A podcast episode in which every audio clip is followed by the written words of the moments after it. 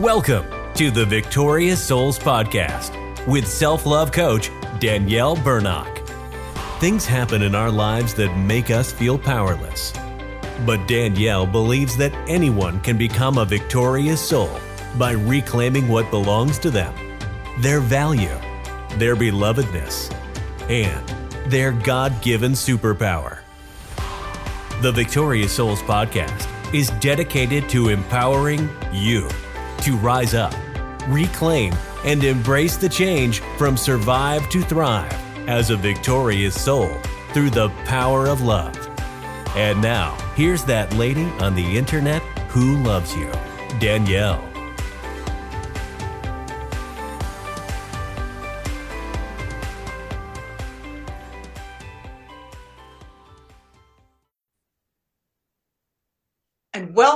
To the Victorious Souls podcast with me, Danielle Bernock, your host from DanielleBernock.com, that lady on the internet who loves you, connecting you to the love that heals so you can go from surviving to thriving in life.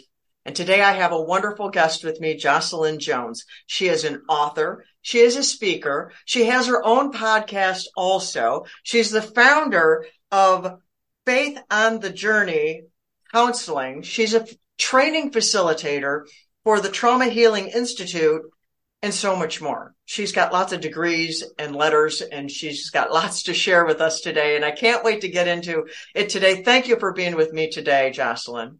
Thank you so much for having me, Danielle. Oh, it's a pleasure. And like I said, you have so much to share and you work with people to help them do what you call break the power of the mask. Can you share with us your expertise? Because you do this because of your own personal experience. How did you come about this terminology? Where did you put on a mask? What has happened to you in your life? Yeah, that's a that's a serious question, Danielle. I'll try to keep it short for the sake of your guest, but but yes, I I started wearing a mask early on in life, and that's how it, it is. It's formed early from childhood. We're told that we have to present ourselves a certain way. For me, I took excellence, interpreted excellence that my parents wanted to instill in me as perfection. And so I wore this mask of perfection and strength uh, throughout my younger years. And in my early 20s, uh, when I experienced a sexual trauma mm-hmm. due to an unhealthy relationship I was in, it really devastated me. And I didn't talk about it, but I was struggling behind the scenes with shame, with unforgiveness towards that person, embarrassment towards myself. And, and so I wore a mask and I also just kept myself so busy in terms of work and ministry, presenting the smile on my face when deep down inside I was struggling with so much depression and shame. And so I think many people we see even in the church, many believers, they wear masks and people don't realize that they're hurting. And so for years I was serving in my church doing the work of the Lord. And I said, wait, you know, I'm doing all this work, but still don't feel like I'm fulfilled in terms of my personal life. I'm serving, but I'm still feeling empty. I need to work on my own healing. And so in my venture to do work around my own heart and in healing those old wounds, I began soul searching and went back to seminary school to determine my own vocation. And while in seminary school, they asked me, you know, what was my call? And I'm, I didn't even understand, like, what do you mean call? what is this? but when I, I sat with that question for over a year, I knew I wanted to help people, but how? And mm-hmm. eventually, God started to connect the dots for me that, yes, you've gone through your own personal trauma. You've had to do work around your own healing and still doing work to this day around your own healing. But you also have a desire to help other people to heal. And that eventually led into me developing my ministry and writing my first book around the topic of helping people to heal, but not only helping them in that area, but also helping people to see how they wear a mask that hinders their ability to heal. Because in order for you to be able to start that process, you need to be able to be honest with yourself that you're not okay, that you're hurting, that you need help. And so that's the premise of the story is about how we wear these emotional masks to hide our pain, but we need to remove the mask so God can heal us. Wow. So where did Where did your relationship with God come in here? Because you mentioned, you know, you went to seminary and God helped you here. So where did God enter into this story here? Because you went through that that relationship you said that turned into sexual trauma, and I'm so sorry that happened to you. But where did God come in your story there? He just kind of like landed there in the middle for a minute there? Yeah, yeah. That, I'm glad you asked. I I began to develop a relationship with God when I was in college. Now I went to a Catholic school growing up and, mm. you know, I had all the traditions, the genuflecting, all the, the prayers recited. I knew all those, but it wasn't really an authentic relationship with God. But when I was 18, someone invited me to a Bible study. I watched this, this cassette, cassette tape, uh, VHS tape that is, uh, of Juanita Bynum, No More Sheets. And in that she preached a sh- sermon around pretty much overcoming shame and, and releasing some of the baggage that we were carrying. And that just wrecked me. I was done after watching that. I was crying, the ugly cry after watching that. So I got saved at a Bible study wow. in someone's living room and from that point i i actually tried to plug into a church and i was off and on because i was in college uh, still trying to live the life do all the fun things right? But after i returned from college i got really serious. I said let me find a church home. And so when i was around 22 years old that's when i really got serious about my walk with god. Hmm. you mentioned that after you listened to that or watched that it wrecked you. Is that a part of when you started to look at yourself and your healing, or was that way before that? Do do those two connect?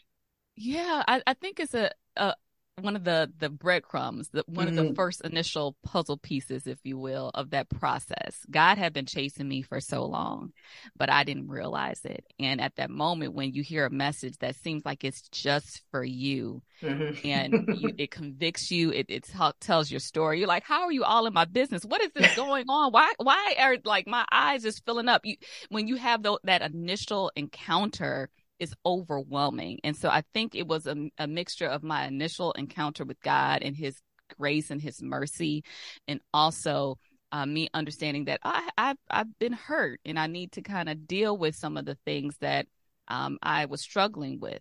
And so it was that combination that was the perfect way of God saying, okay, I'm here. I'm with you along this journey. Let's do this together. Wow.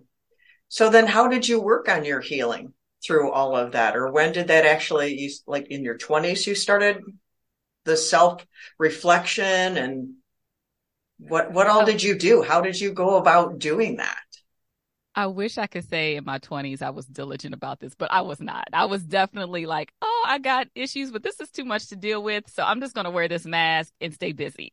So that was the 20s of for Jocelyn. Were you conscious that you were putting on that mask of the being busy or do you think you were living in some kind of self-denial? I was more of the latter. I mm-hmm. I really I would sometimes be prompted to say, "Okay, let me try counseling," but then after like a couple sessions I would just leave. like I like I wasn't quite prepared to deal with it. it was it was work. He- healing around, especially things that have been traumatic in your life, is work. It it takes takes the breath out of you sometimes when you really face the things that have really hindered you. And for me, it was easier just to focus on ministry and doing good things, getting affirmation from the church and and the things that I, uh, allowed me to forget about the things that were burdening me. And so that is what I did in my 20s don't recommend it, but that's what I did. well, this is what people need to see because if they're doing the same thing, it's like, what does it look like? You said that you were getting busy in ministry and that to distract yourself. It's like, how else could you draw the picture of this is what that mask looks like? And for them to mm-hmm. identify themselves and how can you encourage them to take off that mask if they're, you know, doing the same thing you were doing? Yeah, yeah. I actually talk about some variations of the mask more in my second book that I'm currently writing, but I describe what I was wearing as a producer mask where I just kept busy all the time. I got my affirmation from other people saying, Oh, you're doing such a great job. You know, the type that my plate's always full, never have downtime. The only downtime I have is to sleep. And even that's kind of like suspect. And then the perfection mask that I was telling you about, where mm-hmm. I like always had to be spot on, overperforming all the time in what I do. And then the, the mask of strength, which is typical. Um, you might hear in the, the black community, the strong black woman uh, which is something I had down to science in terms of always projecting that, you know, I was in control of my emotions. I had my independence. So I, I was wearing multiple masks. Wow. yeah, I can imagine that in your ethnic community, the needing to project that power that must feel like a lot of pressure did that feel like a lot of pressure do you wear the mask because of pressure you need to perform like this you need to look like this you know, that's a good question. I think some of it is from a societal standpoint that, you know, you see certain images, you might have been told certain things growing up, and, and it could be from a loving family. My parents were loving. Mm-hmm. They wanted the best for me, but still certain expectations could or just things that you witnessed uh, from others or you observed from others. My mother she was very strong. So that's something that I said, oh, well, this is how I am supposed to be. So there's certain things that you learn, yeah. but it's also some things that we just kind of make up in our minds for ourselves too. You know, there's certain things that I just felt I needed to do and I wasn't even quite sure where it came from. And it took a lot of work to say, why do you feel like you need to be perfect? girl, that don't even make sense. The only perfect being was Jesus, and you ain't Jesus. so what is this? You know, yeah. and so doing the digging around why and how some of this doesn't make sense, and nor is it healthy mm-hmm. to do was something I really had to wrestle with. The why, yeah, the why. That's something happened to me in counseling. My counselor would ask me why, and I'm like, uh, I don't know, kind of thing. But that's where, like you said, we need to dig. And mm-hmm. that's where we put the mask on instead because it's work to dig. But it's worth digging, isn't it? Yes, it's work to dig, but it's worth digging. I love it. that's a quote. I'm a, I'm gonna use. I'm gonna give you credit for that, right? it's so true. People hide because of various reasons, but it's worth the digging. And I want to pause here for you who are listening. It is worth the dig- digging. You are worth the digging. Just pause and contemplate that for a minute. You are worth the digging. And Jocelyn's here to confirm that. She's worth the digging. I was worth the digging. And you listening, you are worth the digging. So how did you dig? How, how are some of, what are some of the ways that you found out the answers to your whys and got to the bottom of things? Well, for one, counseling. I definitely am someone who's a big advocate of that. And when I got serious, I stayed in counseling. And sometimes I think I want to point this out, Danielle. It takes a while for people to find the right counselor. It's like finding the right shoe. You know, mm-hmm. not every shoe is a good fit. Oh, I like that. It's like finding the right shoe. I like that. This yeah. has come up in a number of interviews and we always pause around this because I've had bad counselors and I had a really good one.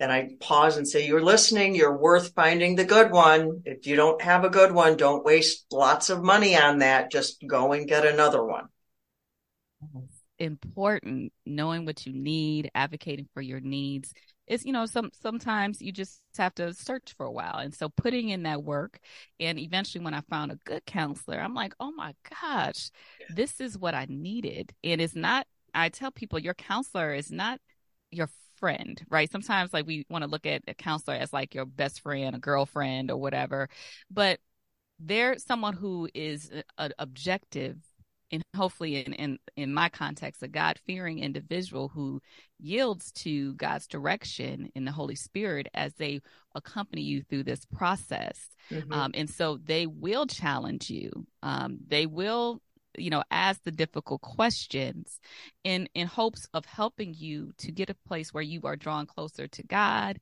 and you are going forward in your healing process and understanding who you are in Christ. And so I think that the counselor element again is a is a difference between best friend or even like a pastor who can provide some support but they their role is different. It's unique in your life and i think everyone can benefit from it. I agree i agree i think everyone needs counseling mm-hmm. at one point or another. I was in it a couple of times, and the last time it was about five years I was in there, and I would do it again in a heartbeat. It was quite worth it. Yeah. But you didn't just do counseling, and that also makes me think of people who hesitate to go to counseling or they get a counselor and counselor is bad and they can't seem to get themselves to look for another one. What would you encourage them to do to help them get themselves to try another counselor? What is something they could do in the interim?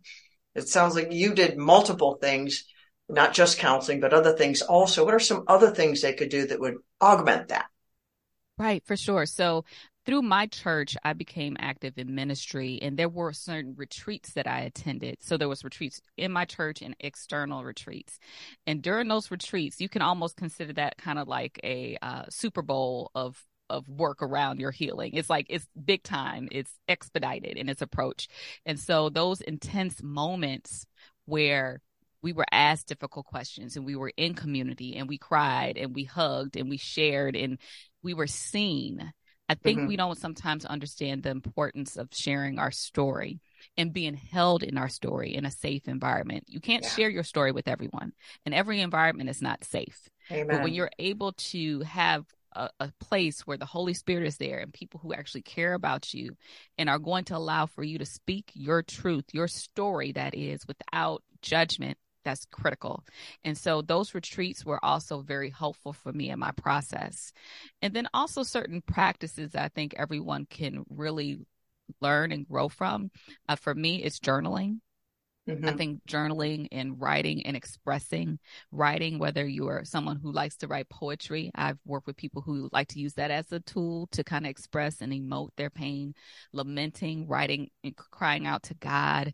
You know, sometimes we got the stuff bottled in and we don't get it out. Mm-hmm. So that could be a very therapeutic way in which you can release what you've been carrying. And so practices such as that talking with a counselor, finding community, whether it's through retreat, whether it's through a support group, a local Bible study. I think that communal piece is really the piece that was very helpful for me. I agree. Trauma takes place with relationships in some capacity. And so mm-hmm. healing has to take place with relationships as well. Yeah, Do you have advice for someone who has gone to a group of some sort? I'm not trying to pin something bad on anything, but I've heard people going through this. They've gone to a group of some sort of support group, of Bible study or whatever it is, and they shared thinking it was safe, but then it wasn't. What would you say to them? How would you encourage them to take another chance of doing something else again? Well, I would first say, I'm so sorry that happened to you.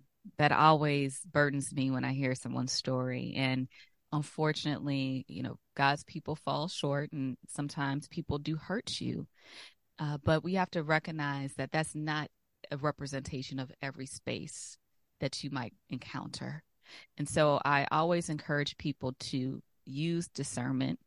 And if anything, if you can just stick your toe in the water to, to test the temperature uh, from a small group that you might see, uh, ask around, maybe see if there's a friend who you trust who's been involved with a group, uh, and you can just tag along with them. Observe, observe the dynamics of the group, and that from that you can learn a lot. Yeah. And then over time, you can see do these people hold hold everyone's story in a safe way? Do they talk about other people, or is it kept private. How do people engage? Watch the room.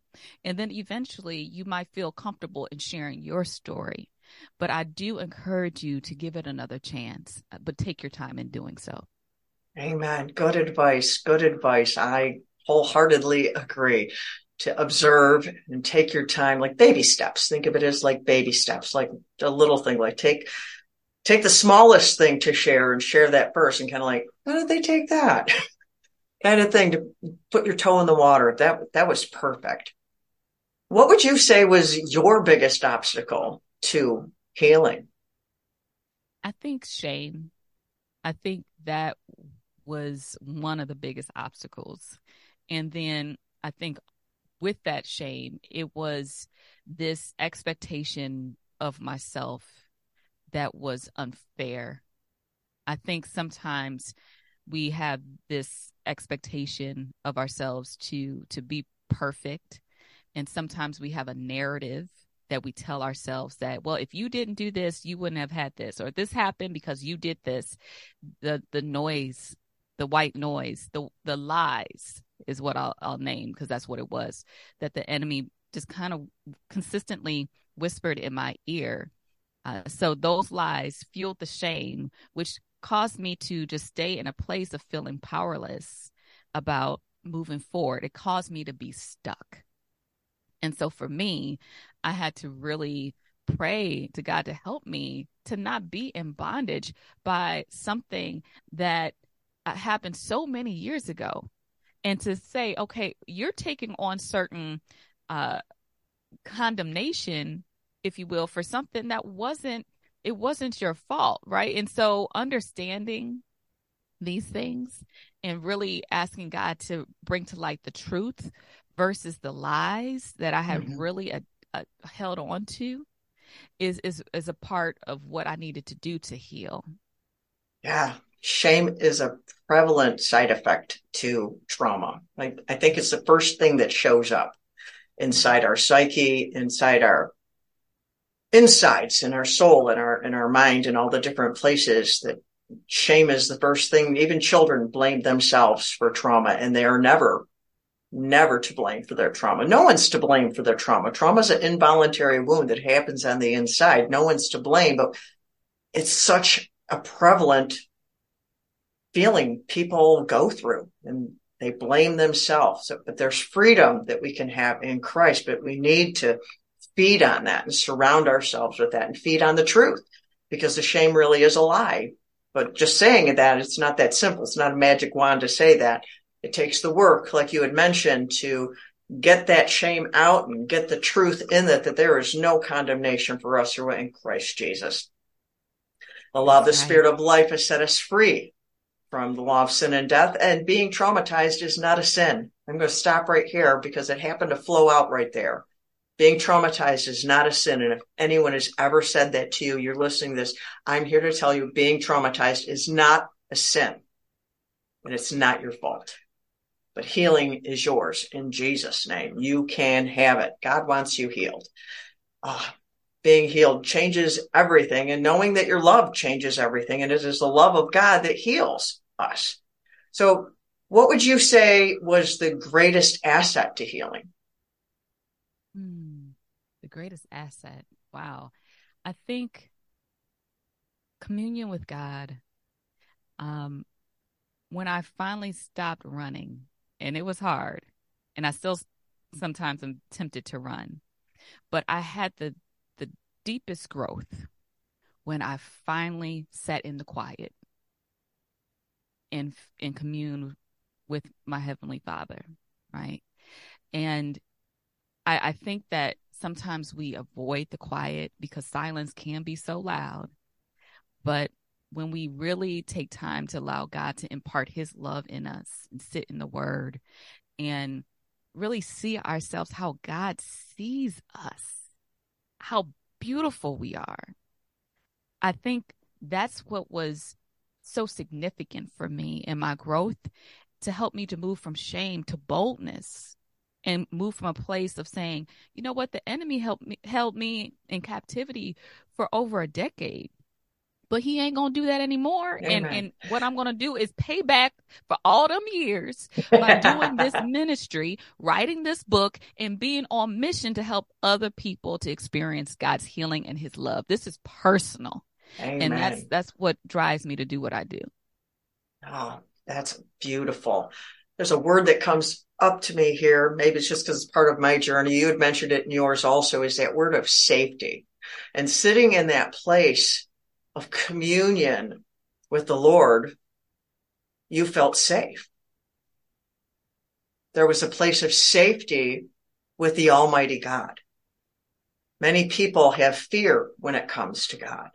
So I wanted to point this out that there's a safe place with the Lord God Almighty. There is a safe place. He is safe for your soul. That's what he has designed it. Jesus took care of everything that isn't safe. he took the all unsafe off and we get the safe. So it just made me think of that because I used to be myself because of spiritual trauma. I was so afraid of God and I know I am not alone out there. So pointing out that that place where was your greatest asset was in that fellowship, was in the secret place of the Most High. You were abiding there. You were safe there. You were held there. You were comforted there. And that is, I'm getting goosebumps just thinking about it, of that beautiful place, because it is that beautiful. It is that wonderful to be in that place and be held. Let, let the Holy, Holy One who created us hold us in that place of safety and love. It is just so powerful. Mm-hmm. You, we brought up the book before, but I don't want to skip past something you had brought up earlier to me that this, you just passed a one year anniversary with your passing of your father and you had to do the eulogy and you found yourself putting on a mask again. Can you elaborate a little bit on that? Yeah, it's actually his one year anniversary of his death is today. Wow. And yeah, and looking at this last month, I've actually grieved significantly this mm. month in particular leading up to this day. And I remember this time last year, it was, it was expected but unexpected that my dad passed away. He was struggling with Alzheimer's mm-hmm. for many years and you know, seeing a parent decline like that, you like anticipate, you know, anticipatory grief. You're mm-hmm. anticipating their loss and and you're struggling with that and it's a slow release. It's a yeah. slow kiss goodbye. It's called the long goodbye. Yeah. Yeah. Right. And so, uh, really struggling with that. And then it happened. It's like, oh my gosh, you know, I, I didn't know this was the last time I was going to see him. And when he passed and I got the word and I, I uh, called my pastor and he was like, you know what, you should give the eulogy. I was calling him to give the eulogy, but he asked me. I'm like, wait, what? and so in in doing that, I felt this pressure, which was um, coming from with me, within me, wasn't someone else, to not cry, to to not break down while giving the eulogy. And it was such a pressure where I was almost disconnected from myself the day of his funeral. You know, I found myself kind of making jokes and things like that. And it was completely this mask of strength. And it was out of body. It wasn't as if I was Jocelyn James Jones's daughter in that moment. I was disconnected so I could get through. And wow. you know, sometimes people say you got to do what you got to do, but what I see on the back end of that is how it it took my opportunity in that moment to grieve in community, mm. uh, which mm. was a special moment because I was focused on ministering to other people versus the fact that I honestly needed to be ministered to. And yeah several weeks later, actually just around, well, it was actually several months later, around his birthday, that's when things started crumbling down.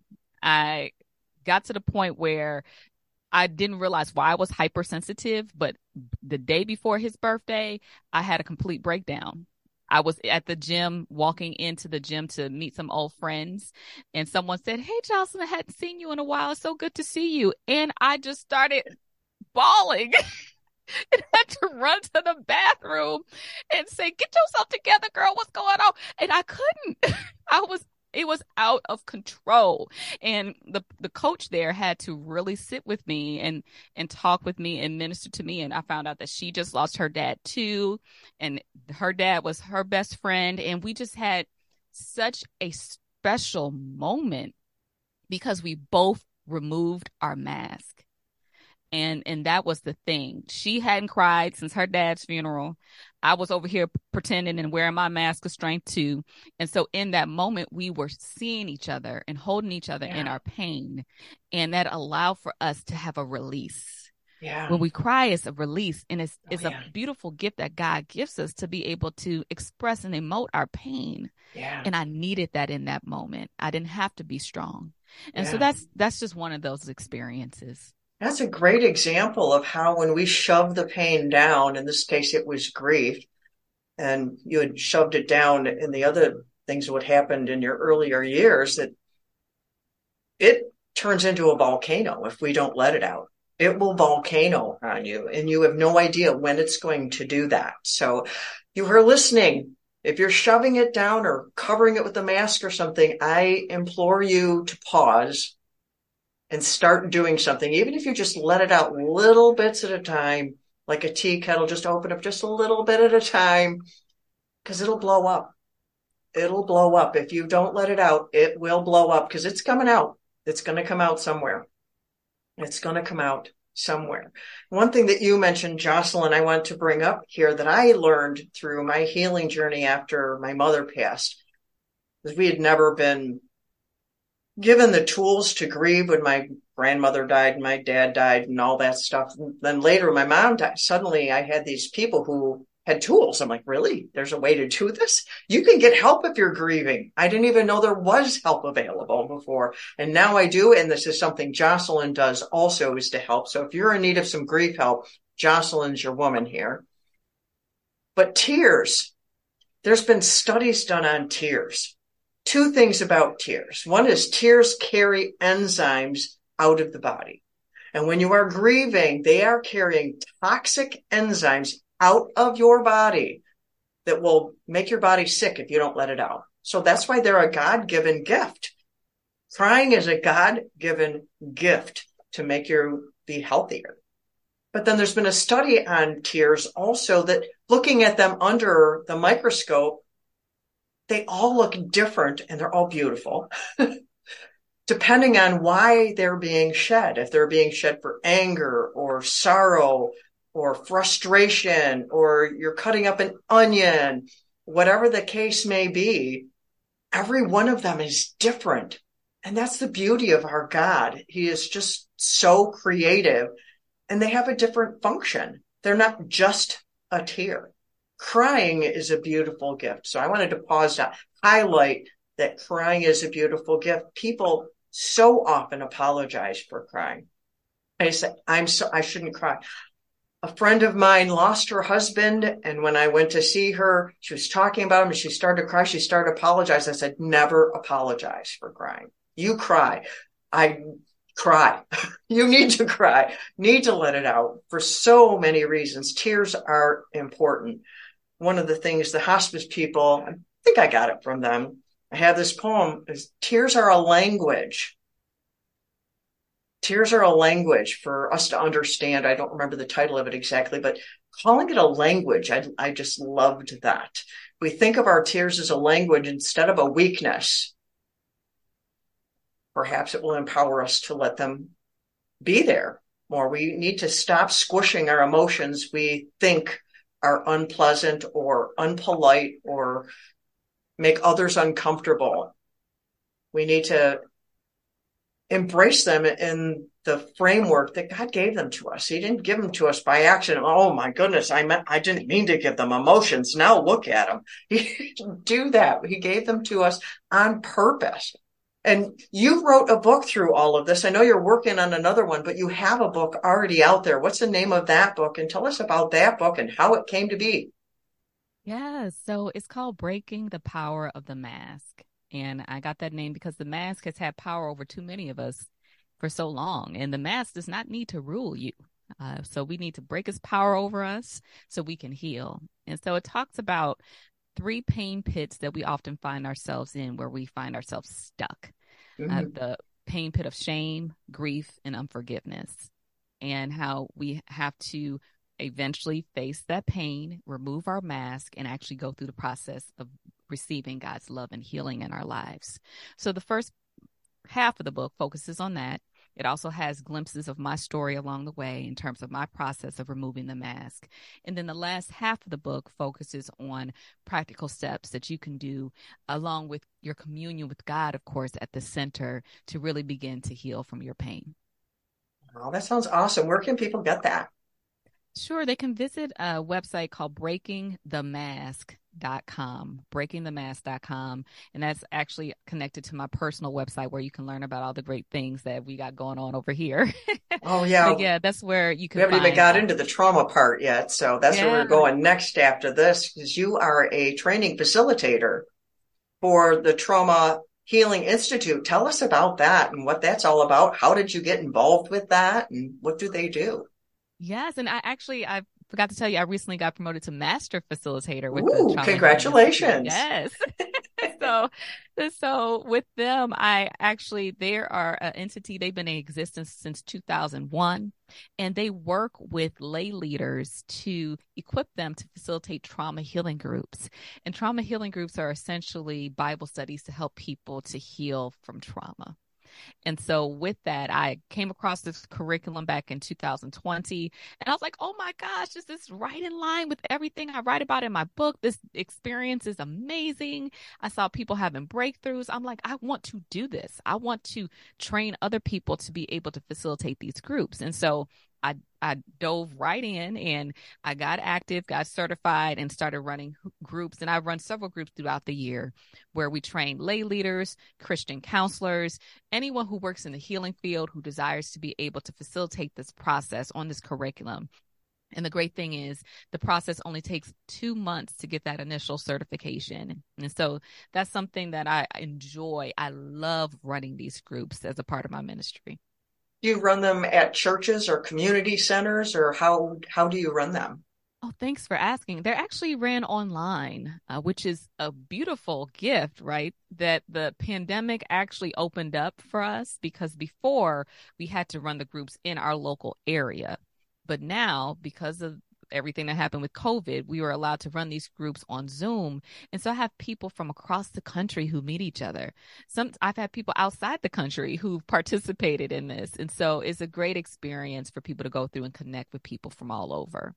Oh, that's awesome. And now you're branching out and making your own aspect of this, starting your own. Tell us about that. What's it called? And tell us the details. Sure. So I started a membership community called the Trauma Healing Network.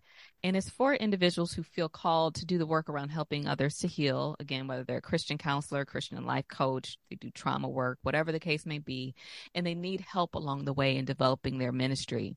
I know when I started my ministry back in 2018, I had no clue what I was doing. I mean, stumbling forward, making so many mistakes. And I would just love to help people not to go through some of the craziness that I went through. and so, so this is designed to connect you with other leaders to help you discern, to discern which path you want to take as it relates to your healing ministry do ongoing coaching, support, online trainings. And so I'm really excited to help other people who've been called to this work to to walk into their ministry. And so that's what the Trauma Healing Network is about. Wow, is that opened all the time or is it not launched yet or how how does that it's, work? It's currently open, uh, and if it's not open at the time of this release, it'll be open again soon. People can sign up for the wait list on our website at traumahealingnetwork.com. Okay. And you're also working on another book. Do you have the title of your book that's you're working on? Yes, it's called Beyond the Mask. so it's a mm. continuation beyond the mask. And I'm really hoping to go much deeper in some of the concepts that I wrote about in my first book. The first book was such an easy read. The second one is going to to take things to the next level for people. And so I'm really excited about this work. I'm going on a, a week writers retreat to finish the the touches on the book. And so I'm looking forward to it being released. Well, that's awesome. Or is there anything that we missed or something you want to make sure that our audience hears from you today before we, we say goodbye for the day? Yeah, I think the, the main thing is it's all about community, Danielle, whether it's community as it relates to your own personal healing and community as it relates to where God is calling you to go through your ministry whatever you're seeking to do, we can't do it alone. Uh, we are relational beings. And so I encourage people to plug in uh, to whatever resources that God is really prompting you to do. Don't wait. And please do not put your healing on the back burner. Stop running, stop wearing the mask. And face the things that you've been running from so you can really experience life the way God wants you to. Whole and wholeness and healing is something that belongs to you. Amen. That's beautiful. So how can people connect with you? Where can they find you? Are you on the socials, your website? Yeah. You mentioned the one with the book before, so. Yeah, so Jocelyn J. Jones. is probably the best w- website to send people to because it's links to all my different ministries and go. things I have going on. So you can get my book, everything there. So visit Jocelyn J. Jones uh, to connect with me. Okay, and I'll have the links in the show notes and everything too, but it's always good to have it so people hear it because people read, people hear all different ways that we bring stuff in. Thank you for sharing your story with us today, Jocelyn, and all those great tidbits of encouraging people to move forward, to dare to do the work, take off the mask, and to connect with the God who loves them so much. Yes. Thank you for having me. And audience, thank you for being with us today. We love you. And so until next time, bye bye.